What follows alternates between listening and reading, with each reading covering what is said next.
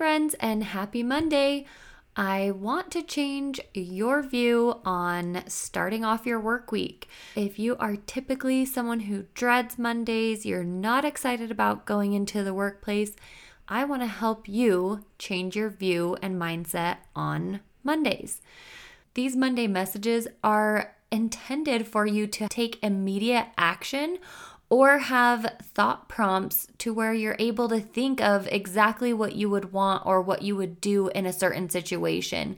Because the more preparation we have around different things that might come up in the workplace, you're to be better prepared in those scenarios. I understand that not everyone is commuting into the office right now, and maybe you can't find time to listen to some of the longer episodes, and these shorter ones are to be exactly what you need. So let's jump into today's Monday message. When you are interviewing at different places, how do you know who has your best interest in mind?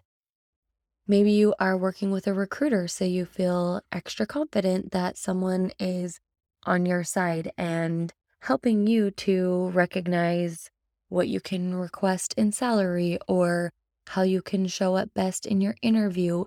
Maybe they are giving you tips and tricks on how to do a great job in your interview and throughout the whole process.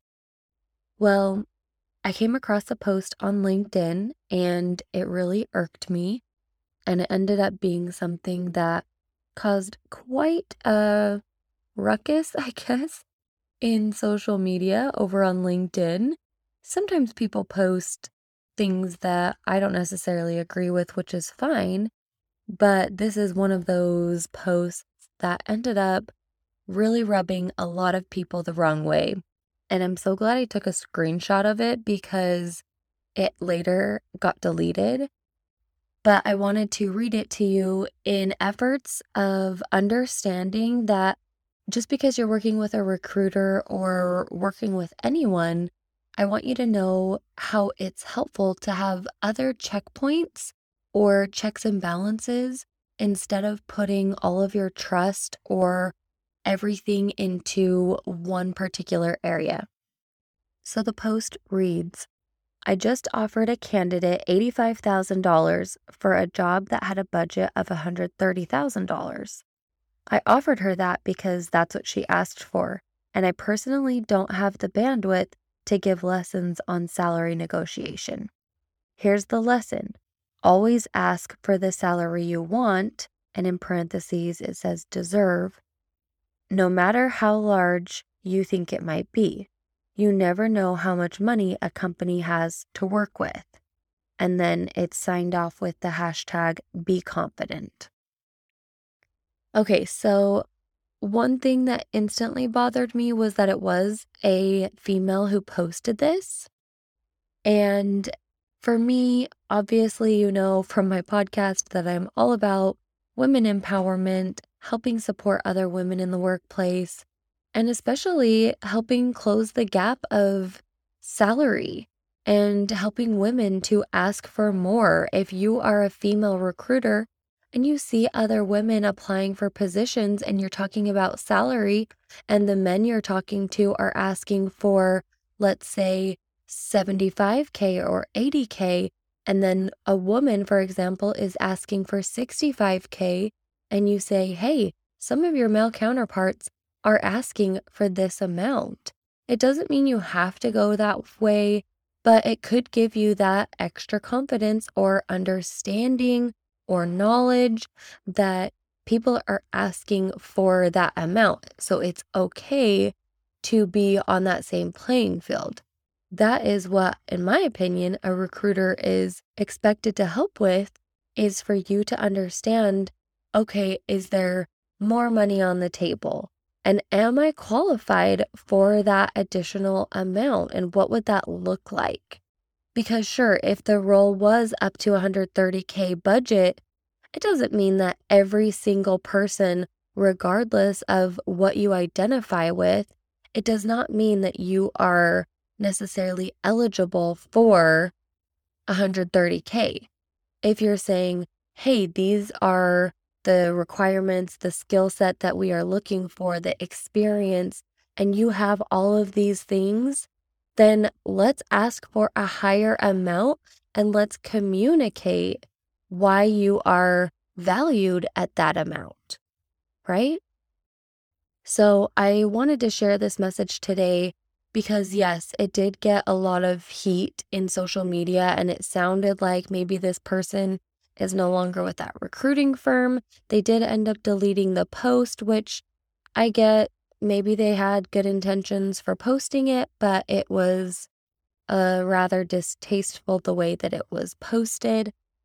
But I wanted to make sure that when you are working with a recruiter or you're looking for new positions, that you're utilizing different resources, that you're not putting everything into one single recruiter and their opinion because that recruiter doesn't know you best. They may have an understanding of who you are and what you offer based on your resume or what your communication has been with this recruiter, depending on maybe how in depth of a relationship you build within that period of time that they're working to help you find in that next position.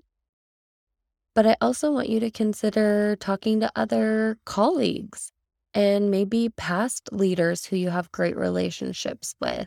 Or maybe you're doing your own due diligence and going on other places like Glassdoor, for example, and searching what these different salary ranges are, or looking at other job postings and seeing what they're offering as a pay range. Oh, hey, this is another position I found that has a very similar pay range. They have very similar roles and responsibilities. Or, hey, this one's posted at a highest amount of 80,000 but they are doing all the same things that I would be doing in this new role.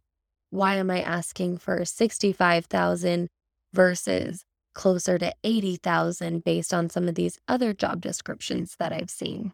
The biggest thing I wanted to get across from this message is that while recruiters may have the best of intentions, depending on who you're working with, it is always helpful to have other people providing some insight or input, people who you trust, so that you know that you are getting the best support possible. And of course, not leaving anything on the table, but also recognizing when maybe a recruiter is not looking out for your best interest. Thank you so much for tuning into the Monday message. If it was impactful for you or gave you an aha moment or that light bulb turned on where you thought, this is exactly what I needed to hear today, please share it with a friend and have them tune into it as well. These are short and quick and meant to be easily digestible for you to help you along in your career. I continue to tell myself that I wish that there was more of this when I was going through all of my ups and downs in my early career. So I know it's going to be beneficial for any of your friends or family members going through the same. Until next week, see you later.